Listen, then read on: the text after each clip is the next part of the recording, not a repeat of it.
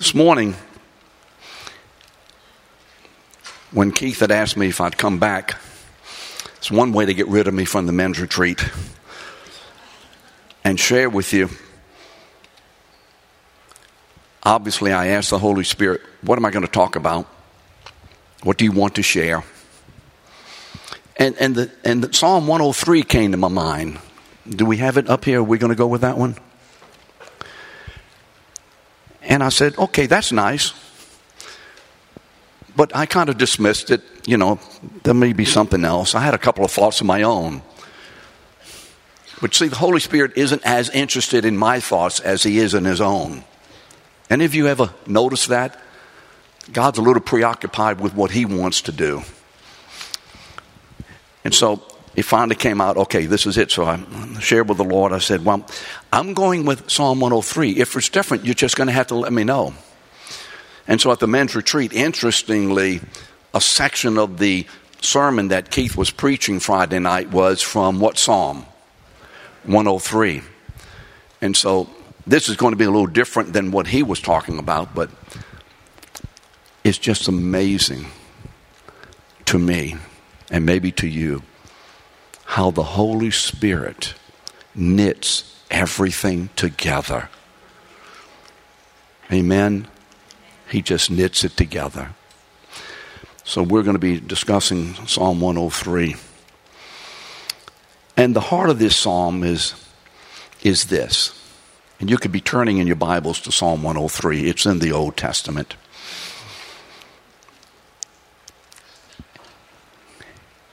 When we survey our lives, how many of you can say this? My life is absolutely free of any difficulty, of any drama, of any problems. Everyone in my life is lovely, is caring, is understanding is sweet. Raise your hand if that's you. All of us, I think, can say this life is really good in Christ. Do you agree with that? But man, sometimes I can be really tested. There can be things that are going on you see, you just don't know what's happening in my family. You don't know what's happening at work. you don't know my background, how I was treated, how I was raised. You don't know my spouse. And so the emphasis of this psalm is pretty simple that in every circumstance, no matter what is happening, that we are to get praise God.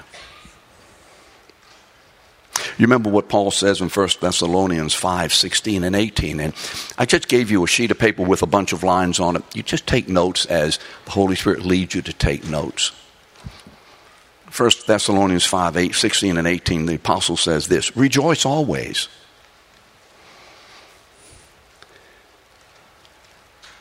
Well, that's easy for Paul to say. Is this too loud? I don't want this to be too loud.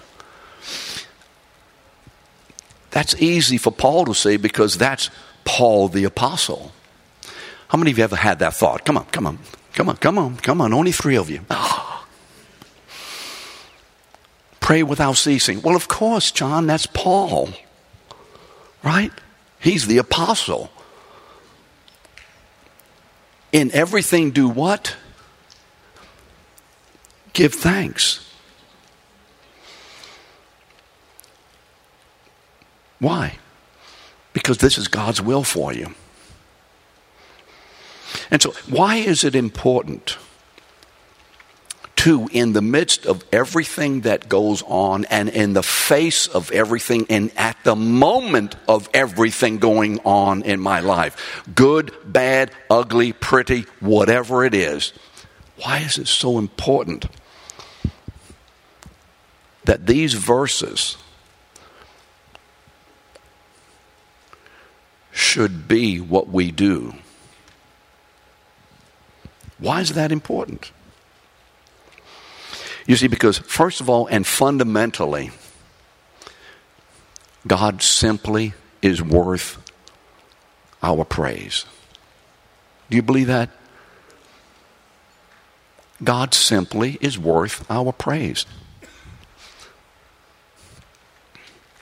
Also, in doing this, God is honored.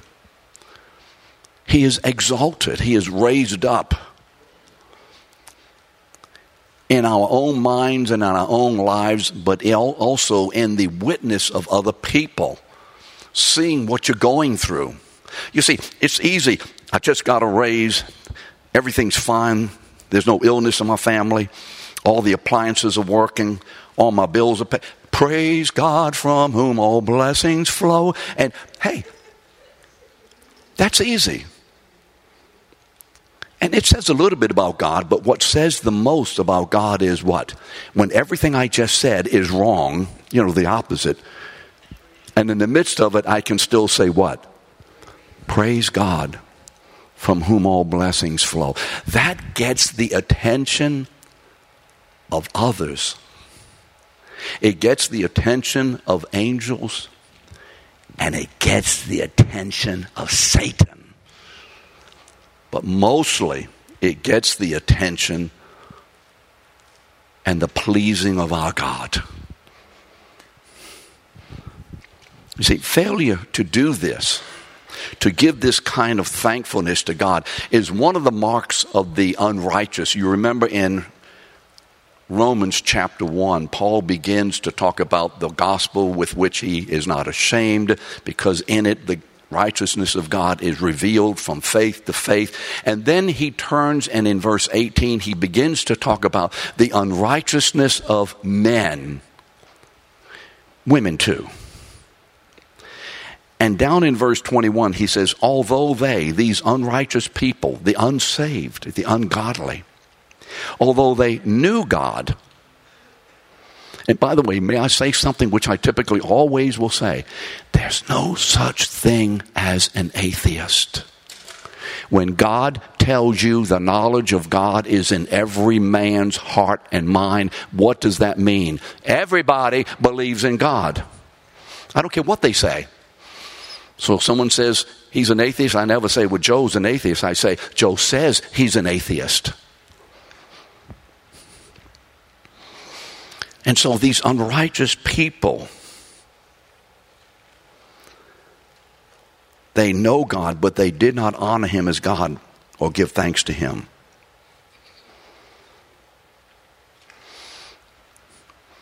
And so, to the extent that we are regularly and continually, habitually thanking and praising God. Our souls are being invigorated. How many of us would be satisfied if our children just ate ice cream and candy all day? Now, they would be okay with that up to a point, but then it would begin to, even in them, work what? Mm-hmm. And so you see, praising God, blessing His name, thanking Him regularly, and especially when it feels like you don't want to do this, is eating the richness of the presence of the Holy Spirit and is taking in the vitality of God. And I believe that all of us would say we all need a lot more vitality. And so you see, such praise is a primary means of, of God not only invigorating us, but it is also a primary means of God protecting us, not against the attacks of the enemy, because the enemy will always attack. So don't ask God to keep you from being attacked. Ask God to keep you in faith, in trust, to protect your heart from being overcome and polluted and weakened by the attacks. And so, praise, worship, blessing is one of the ways that God has given to us to protect us from the fiery darts of the enemy. Remember Ephesians chapter 6, the fiery darts that he shoo, flames at us? To protect us from those things entering our hearts and then all of a sudden our passions, our souls, our minds are erupting in fear and frustration and anger and dissatisfaction.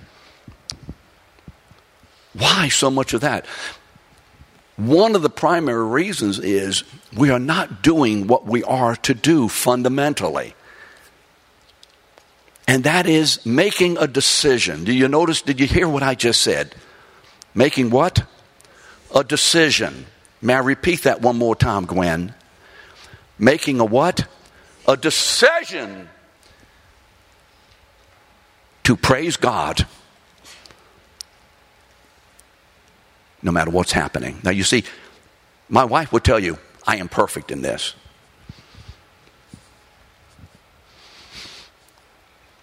She'd give me the eye. She's not going to do that. So, Psalm 103, as you probably know, was penned by David. You remember King David? And the probability is that he wrote this psalm toward the end of his life. Now, it's easy. David, David's the king. If anybody can continually bless God and thank Him and no, he ain't got no problems and no nothing's going on bad in his life. It's David. He's the king. He's at the top of the heap. He's the one with all the money. He's the one who has all the advantages in life. Certainly, he can say to us what we're going to hear in Psalm 103. Well, he's the king. But you see, David was a man whose life was filled with a wide range of experiences. The first time we read about David, what is he doing? He's over there on the side of the hill taking care of sheep while his brothers are out there fighting. His brothers are somebody. He's a shepherd. As a young man, he's ridiculed by his brothers made fun of. then he, he comes to a, an important place. He's anointed to be king by Samuel the prophet. Wow. Huh.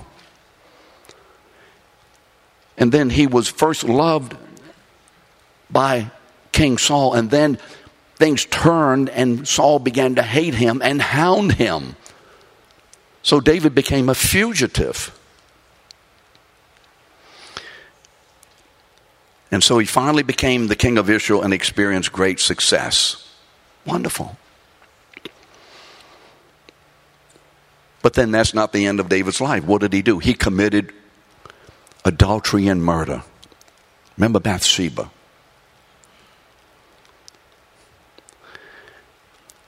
His sons turned against him. His sons.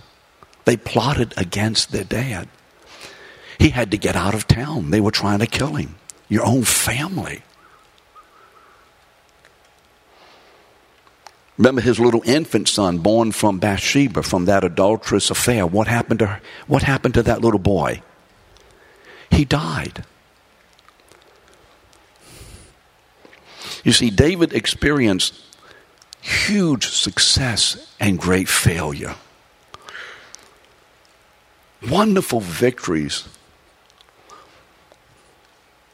and great defeats, great joy, but very deep sadness. So when we look at David at the end of his life, a man who's had these experiences, how often is it that our life is peppered certainly with a lot of experiences, just a full range? But how often is it that when we begin to experience what we consider as these are not right, this is wrong, this is bad, this shouldn't be happening to me, that too often those experiences begin to define our reaction. And so at the end of David's life, you may expect, looking at all of this and so much more, perhaps you would expect to see an embittered old man. Man, do you know what? My son did this and he did that, and this happened and that happened, and I got juiced out of that and I didn't get that raise, and this one did that, and so on.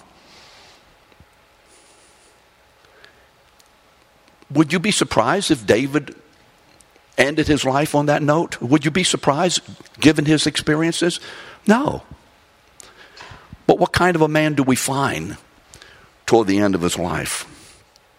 What do we see? We see a man who wrote Psalm 103. So let's look at the first verse.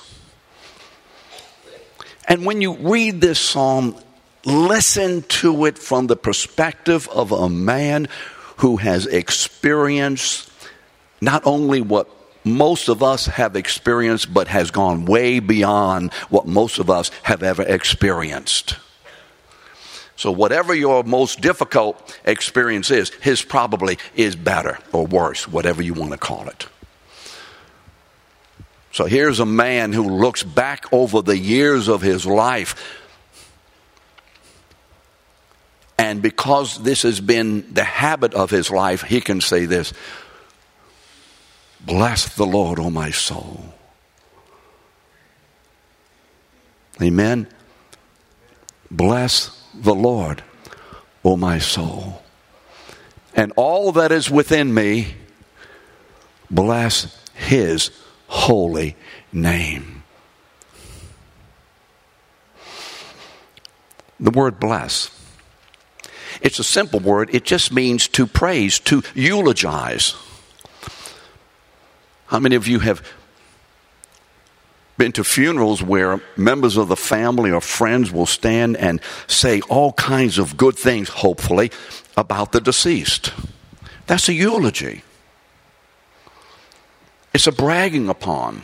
These are complimentary sayings. So the word bless means to brag to eulogize, to praise, to say good and complimentary things about.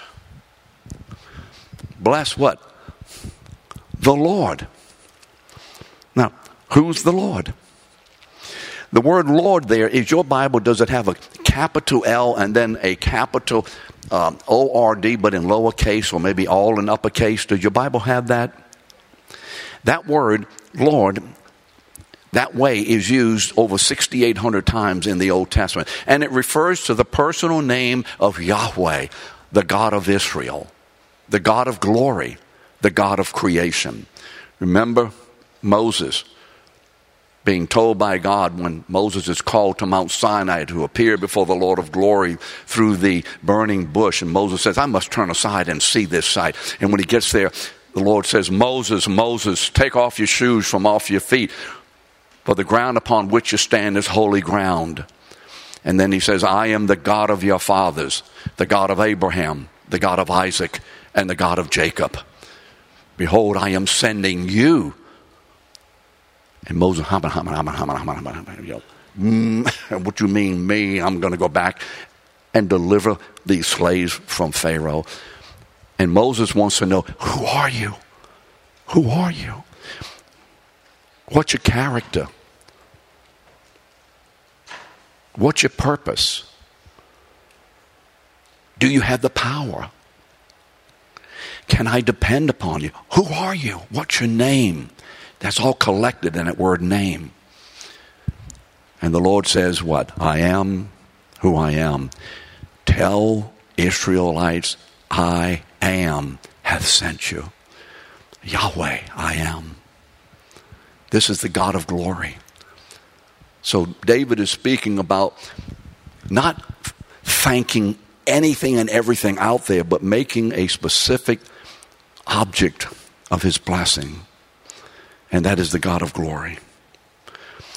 Bless the Lord, O my soul. What is our soul? Our soul is that inner life, if you would, that lives inside of this physical cage. It has to do with our inner being, our mind. our desires, our affections, our motives. It's the inside of us. It's that aspect of our life, that part of us, if you would, that lives forever. So when we die, the soul, the person on the inside who's looking out, will go on for eternity. Isn't that amazing? When we shed these bodies, we will live forever in a body that will never deteriorate. But it's only good news if you're going to live in the presence of God forever rather than in the cauldrons of hell forever. Oh, we're, we're going to live forever. That's not the question. The question is what? Where are you going to live forever? Where? There's coming a day, none of us can escape this, when our physical life will end if Jesus doesn't return first. And then it will end in a different way than us dying of a disease or something. We're going to live forever. But where is the awesome question? Not whether or not, but where. And then David says, You know, Oh, my soul, I want to make sure all that is within me, all that, everything about me, everything about me, everything about who I am, where I have come from, all of my experiences, all of my hopes and my desires, my mom and them, the way they treated me, where we live, where I went to school, what advantages I had, what disadvantages I had, how people treat everything about me as a human being. Let it all bless the Lord. Amen? Yes, all of it. Look at your life and consider all the crazy things. I was not raised in a loving, caring family. There were problems in my family the way I was raised. And yet, the Lord has taught me that I can collect all those memories and say, Bless the Lord, O oh my soul. Right? You see, when I say bless, or when David says bless the Lord, he's not saying, Bless the Lord, O oh my soul, except. So think of the worst thing. Can you bless the Lord for it? The worst thing. You see, even though David's life was filled with all sorts of circumstances, he made it his habit to regularly bless the Lord. And the two primary reasons for this. The first is this Why can David bless God? Why can he do it? Because he's been blessed by God. Now, I've heard from people, and I understand what they're trying to say, and I do see it that way. They are trying to say something, but they're not saying it. Don't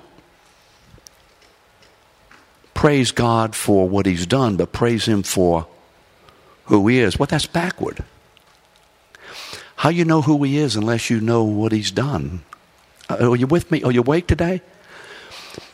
The primary way God reveals Himself to me is through what He does.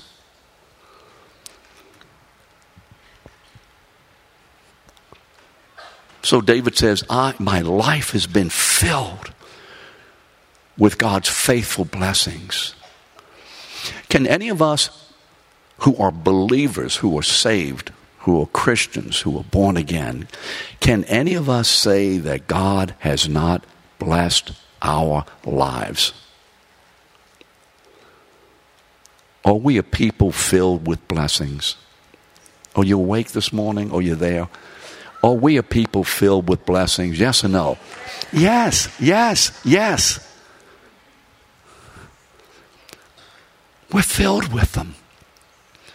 David's life was filled with blessings. And because of this, he knew something of this God of his. So in verse 2, he says, Bless the Lord, and, O my soul, and forget not all his benefits. See, he says, I'm going to praise God, I'm going to bless his name because I have received benefits and blessings from God. And in those blessings and benefits, I have learned about God himself.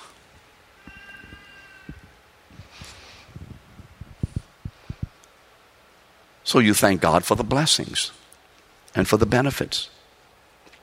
And so all we're going to do for the rest of the time is just look at the next several verses, three to five. We won't go through the whole psalm. So, what are some of these blessings? He lists five of them. What are some of the blessings that David remembers and the Holy Spirit recalls to David's mind as the Holy Spirit says, I've done this. And David says, Bless your name. I've done this. Bless your name.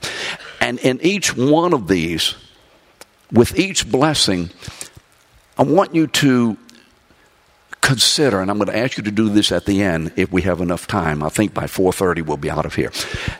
Well, it's raining outside anyway, and the Super Bowl is not the next week or whenever. And the Saints didn't win, so who cares?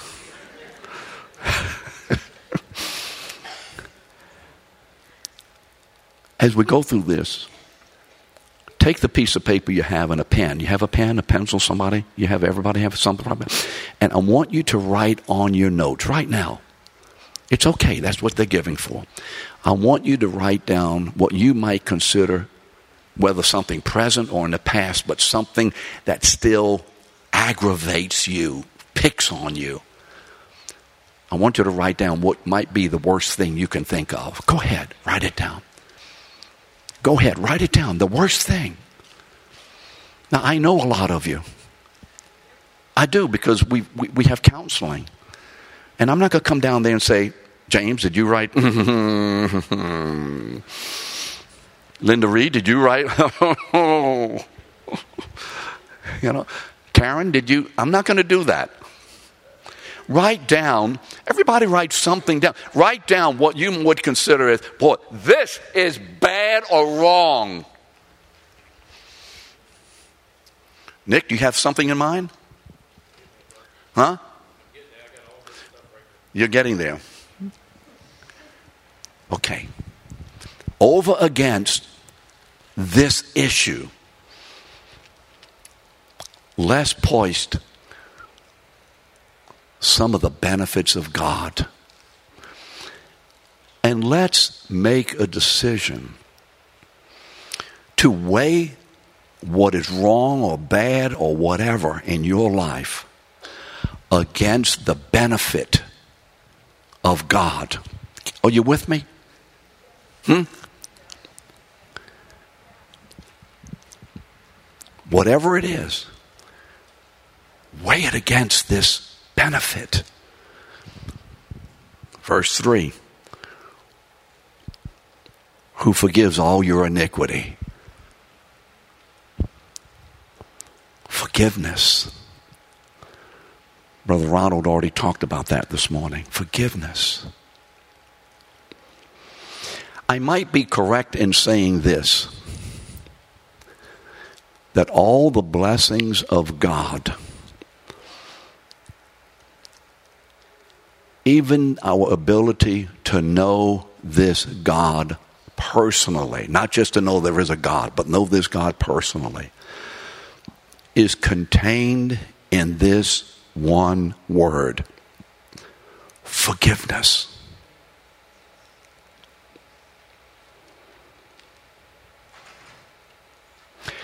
Consider what you and I were and because of what we were, what we did before being saved. And God has forgiven us. How much? I don't like the whispers. I'm kind of a loud mouth. I can be loud. How much has He forgiven us? All. Do you realize that no matter what kind of life you have lived, that if you are forgiven, you stand, not only will, but you stand today before a holy God and judge as if you had never committed any of it. You see, being forgiven is our single most basic, biggest need. And God has taken care of it. Isaiah 59 2, the Lord is speaking. He says, Your iniquities, your sin, your iniquities have made a separation between you and your God. Because of our sin, God viewed us. By the way, if you're not a child of God, He still views you this way. But if you're a child of God, this is how we were viewed. He viewed us as ungodly. Romans 5 6. Ungodly. That's the opposite of God. He viewed us as sinners. Romans 5 8. He viewed us as enemies. Romans 5 10. Do you see any sweetie pie language in that? God just loves you. He just loves you. That's all there is. He just loves you, loves you, loves you. It doesn't say that. It says that before we were saved, God is our terrible divine foe. Amen. He's opposed to us before we were saved.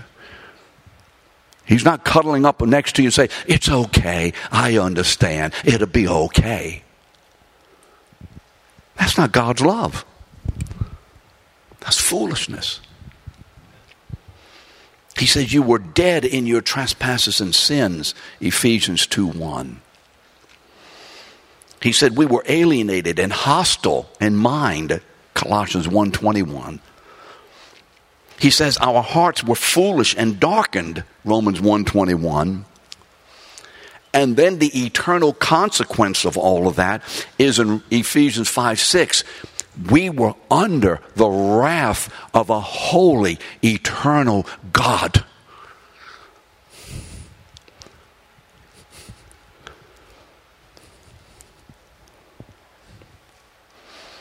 But then we read in Ephesians 3, uh, 2 4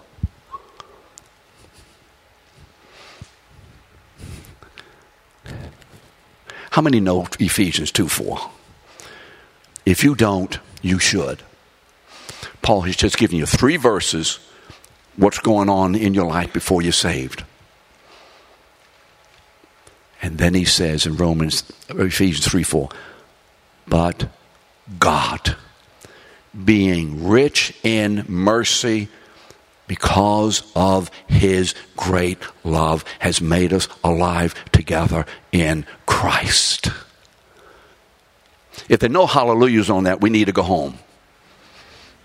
There's no hallelujahs on that, no one excited about that. Everything, everything was absolute darkness and destruction and damnation. And in the face of that, God steps in in the incarnation of his son. And at the cross, Jesus takes the entire condemnation, the entire result of all of the sin of all of his people for all time, and carries it all on his shoulders to the cross to pay the full, final, and forever price for our redemption by bearing the wrath of God that we should have borne. Can you say amen? amen. You're not saying amen to me, you're saying amen what? To God. Bless your name for this. Now, I want you to look at what you wrote down on your paper and say to God, My problem is worse than that. If your paper, you, you, what you wrote on that paper, isn't outweighed by this, you have a major problem.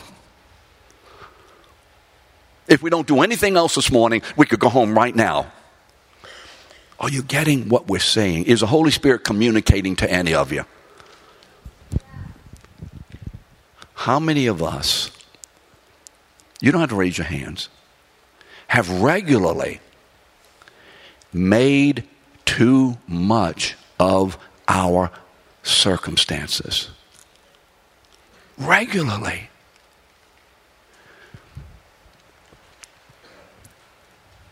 And here's the deficiency we've made too much of our circumstances because we haven't made enough of God's benefits, of God's blessings. We've relegated God's blessings and our decision to bless the Lord, we've relegated relegated it to our circumstances. And if I feel it, then I'm ready to rejoice in Jesus. Hallelujah, hallelujah. I feel the Holy Spirit. That's idolatry. And that's a defaming and a dishonoring of our God. That if anything, anyone in this created order in our lives could in any way, to any extent, affect our praise and blessing to God. It's idolatry.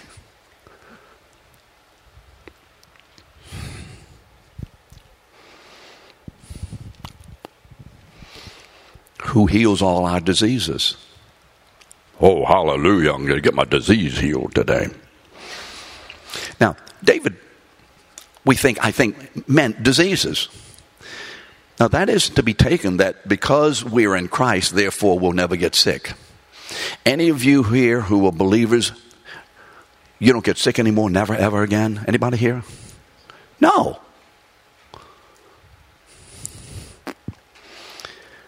You see, although healing is about diseases. This is not a statement that God guarantees that every sin will be, every um, disease will be healed in this life. But He does promise to heal us of our eternal sickness and give us new bodies that will experience no more illness forever. Amen. What kind of illness are you experiencing? No, there's some bad illnesses in this body today. Some of you all are suffering from real bad physical issues, emotional issues, mental issues. There's stuff happening in your bodies.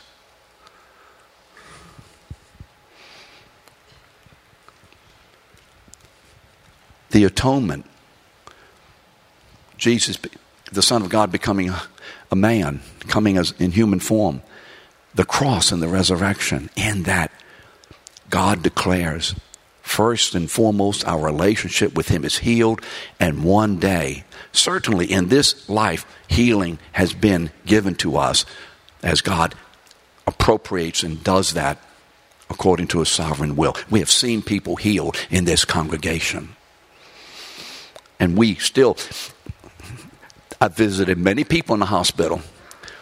And even if they're about to die, I always, unless the Holy Spirit checks me, will ask God to heal. Not going to be ashamed of it, not going to be afraid of it, not going to be bashful. Father, if it's possible, would you heal? Not going to back off unless the Holy Spirit says don't do that. But we've seen people healed.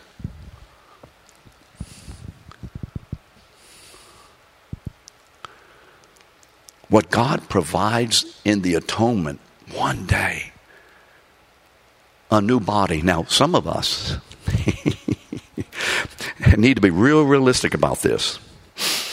You need to stand in front of the real tall mirrors with all those lights on and look at your body and say, I don't need a new body. How many of us need new bodies? In view of that, what are you experiencing that outweighs that? What are you experiencing that outweighs it?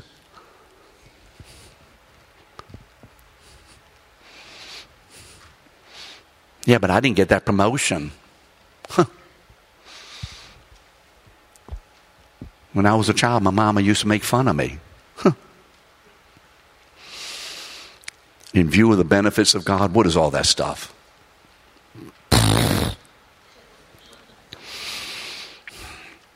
Who redeems, verse 4, your life from the pit. There's a quote you need to write it down Colossians 1 13 and 14.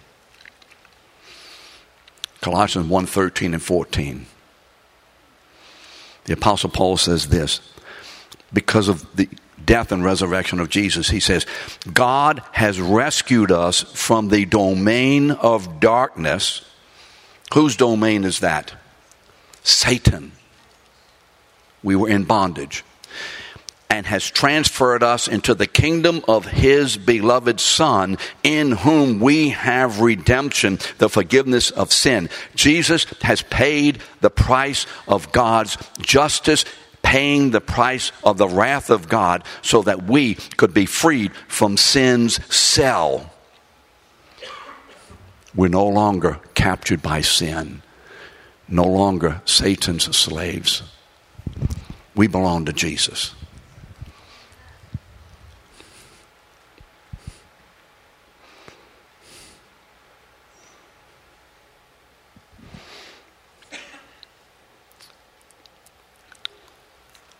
Romans 8 1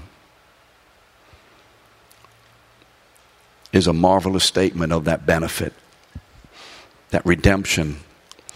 Therefore, Romans 8 1, our redemption. What does Romans 8 1 say? There is therefore now what? No condemnation for those who are in Christ Jesus. Brothers and sisters, you need to know these things.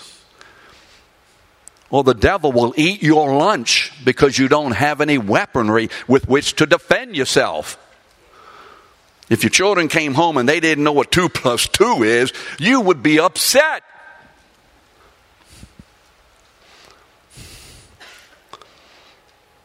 Now Romans 5 1 is true. Romans 5 1. What is Romans 5 1? Therefore, having been justified, having been declared as not guilty, having been justified by faith, we have what? Peace with God through our Lord Jesus Christ. Because of that, Romans 5 5. For the love of God has been what? Shed abroad or poured out into our hearts by the Holy Spirit who has been given to us. Against that worst thing, does this outweigh your worst thing? You have the Holy Spirit living in you. There is no more condemnation. Now, you who were enemies, remember Romans 5 8? Enemies. Now what? We're at peace with God. We are now His children. We are accepted, adopted,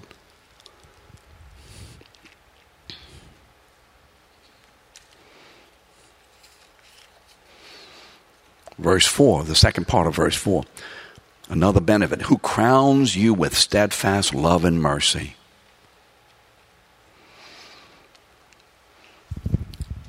David is wearing a physical crown, but that crown is symbolic of something.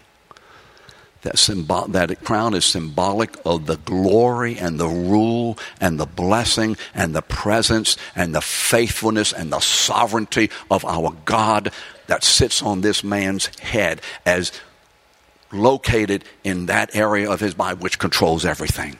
It is a symbol that our God reigns. Remember in Genesis chapter 3, part of the curse? And what did the Lord say to Adam? What's going to come out of the ground? Two T's. What are they? Thorns and thistles. At least that's what King James said anyway, and I know if King James said it, it's right. Thorns and thistles. What are those? Thorns and thistles are the fruit of sin and the fall. Ah. Listen to this. And when those Roman soldiers took Jesus and beat him and took his robe from him, they made a crown of thorns so that he took off the crown of glory and put on the crown of our condemnation, thorns and thistles so that when he died and he bowed his head, that crown of thorns no longer belongs to us. And we have received his crown of glory.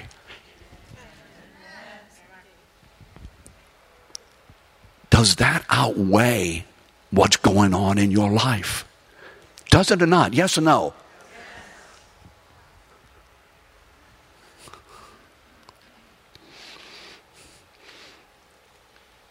Verse 5 who satisfies you with good so that your youth is renewed like the eagles. You see, in verse 5, David sums it up. And he says, All of these blessings should create in me, in us, what? A great satisfaction. Who satisfies you? Is God satisfactory. Oh, not theologically so. Everybody else, uh, everybody in here would say, "Well, God is satisfactory. I'm th- satisfied. I'm satisfied." But what do our reactions to life say about our real feelings about God? Too often, what do they say? God is not satisfactory. Oh, oh amen. And how do we guard against that? that in any and every circumstance, mm, whatever is going on, whatever is going on, at the moment it is going on, at the moment it is going on, when at the moment it is going on, what do we say? Bless the Lord, O my soul, and all that is within me. That's what we do. You see, Mike, that's difficult, isn't it? But where's the difficulty? It's difficult to overrule your circumstances in favor by faith in the glory and in the goodness and in the power and in the work of our God. Is that where the difficulty is? It's a fleshly difficulty. Some of you people in here are heroines and a few heroes. Let me tell you, how many of you know the Vikings? How many of you remember, at least in history, some of you are old enough to remember the Vikings, right, Anna? But you know, some of you, well, Anna Chatelaine is older than I am, and she's older than dirt, probably. And so, how many of you know uh, anything about the Vikings? You can raise your hand. You know, the Vikings, those people that had hats on with big horns. What was their major weapon? It was a big old axe. Are you with me? Come on, I got to know whether you're with me on that. I know you can hear me, but are you with me? So, what do we call these axes? Battle axe. What was the purpose of a battle axe? To defend against the enemies and tear them to pieces. Let me tell you something. There's some women in this church who are battle axes. no, they are. They are women who get here sometimes on the thread of an ability. Because they are going to be with us who worship God on Sunday mornings. Their lives are like a battle axe in the hand of the Holy Spirit so when Satan and the world and experiences and circumstances say, don't go today, they smash against it and say, I'm going because my God is worth it. Eva Quo is here this morning with Ben. And her beloved Alex died several weeks ago. What day did he go to be with the Lord Wednesday or Thursday, I don't remember. Wednesday? Sunday? But he was here, is what I'm getting at. When this man physically, everything said, You can't go, don't go. This man says, I'm going. He's a battle axe. And our worshiping God and our praising God and our blessing God is, as it were, taking a battle axe of praise and smashing it against everything and anything that raises its head in opposition to the fact that Jesus Christ is the Lord.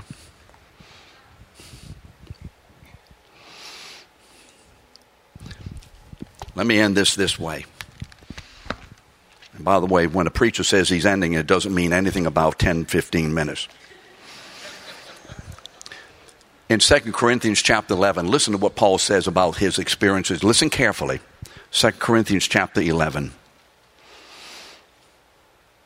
verse 24. He's telling all the difficulties he's had. Five times I received at the hands of the Jews 40 lashes less one. Five times he was beaten 39 times. Three times I was beaten with rods. Hmm. Once I was stoned. Remember Lystra? He was left for dead. Three times I was shipwrecked. A night and a day I was adrift at sea on frequent journeys and dangers from rivers, dangers from robbers, dangers from my own people, dangers from the Gentiles, dangers in the city, danger in the wilderness, danger at sea, danger from false brethren, in toil and hardship, through many a sleepless night, in hunger and thirst, and often without food, in cold and in exposure. Did your resume fit this? Now, did you just hear what I said? Paul that's on one side of Paul's ledger of life, all those verses from 25 to 28. I didn't read 28, but you can read that. Now, listen to the other side of the ledger from Philippians chapter 4.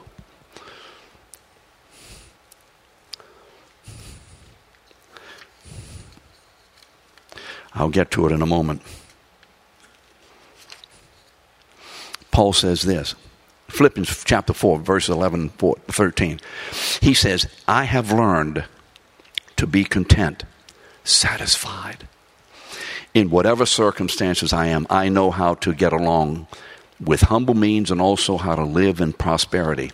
In any and every circumstance, I have learned the secret of being filled and going hungry, both of having abundance and in suffering. What? In any and every circumstance, he has learned this. Therefore, you know what Paul could say confidently in Philippians 4.13? What was his conclusion? I will bless the Lord in midst of everything. I will bless him. I will bless him. I will praise him. I will thank him. I will praise him. I will bless him. I don't care what's going on. I'm going to bless the Lord. I'm making a decision. I will not let anything get in the way. I will use the battle axe of blessing and I will tear down anything that attempts to overrun my life. I will bless him and bless him and bless him and bless him. And if it's all I'm going to do, that's all I'm going to do. I'm going to bless him. Therefore, I can do all things things through Christ who strengthens me. That's why you can do all things through Christ. Don't take it out of context.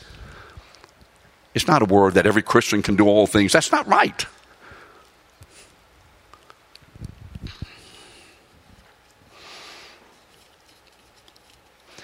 I said David all knew the blessings of God, and trying to wind this up, let me say it this way. There are two things David knew. He knew the blessings of God, and secondly, he knew the end of the story. How many of you remember watching, what was it, 2000? When did we win the Super Bowl? 09, February of 10? Are you with me? Saints won the Super Bowl. Some of you remember that? How many of you watched it? Yeah, it's okay. We were right in here. How many of you were nervous while it was going on? and say, that happened. Oh, that's not good. They fumble. Oh, wow. How many of you could, while you're watching the game, and who was it? The Giants or the uh, New York? Who was it? Can't hear you. Who? Indy Colts? Oh, that's right. Manning. so, and so they get a touchdown, and how many of you could say, "Praise God"? Well, no. Why can you praise God? Because it looks like we're going to lose the game. But how many of you know the end of the game and then you go back and listen? Come on, come on. You know the game's going to win, and you sit there, and things are going bad and sour, and interceptions and fumbles, and you just sitting there saying, Praise God, praise God. Come on, come on, come on, right? I mean, it totally changes everything. Praise God, praise God. You know, if my wife could watch football knowing the end, she wouldn't suffer as much.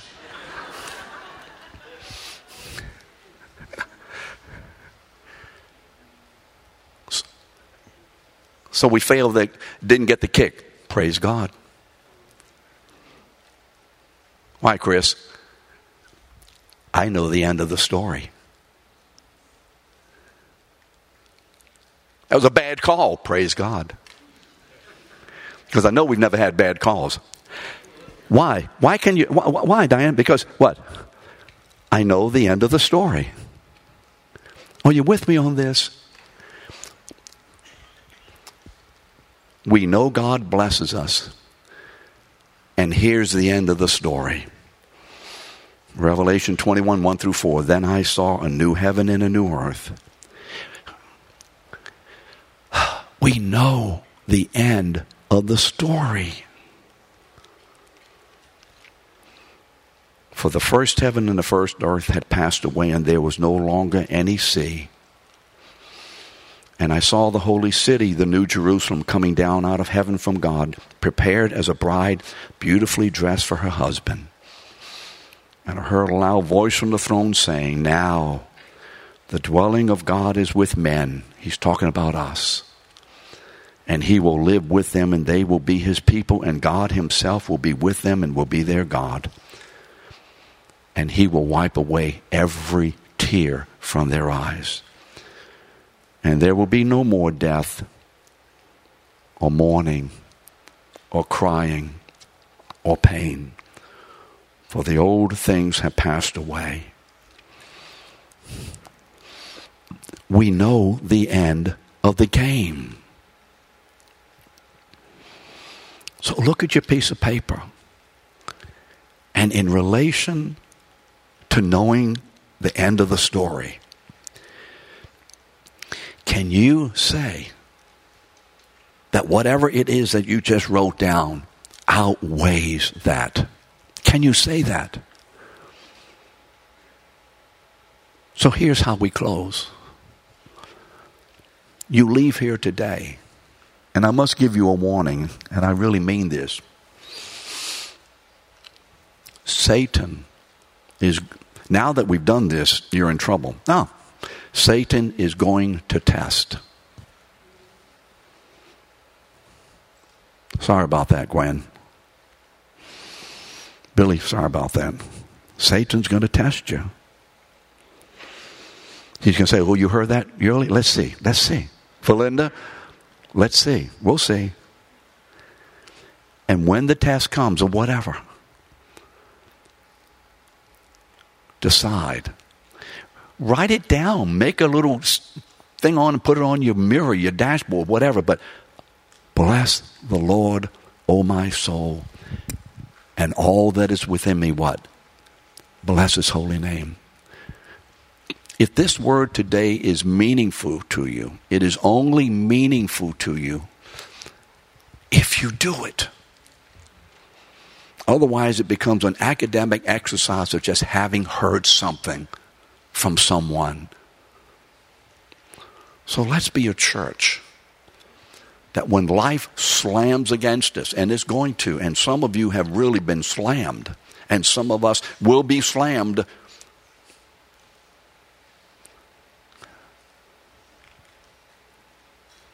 I'm not going to let the devil win this. I'm not going to let the devil be my God. I will Bless the Lord at all times. And his praise shall continually. How often? Continually. In whatever circumstance, continually. In the midst of the worst thing, what? Continually. His praise will be in my mouth. Why? because He's our God. Amen. Amen. We finish. Goodbye.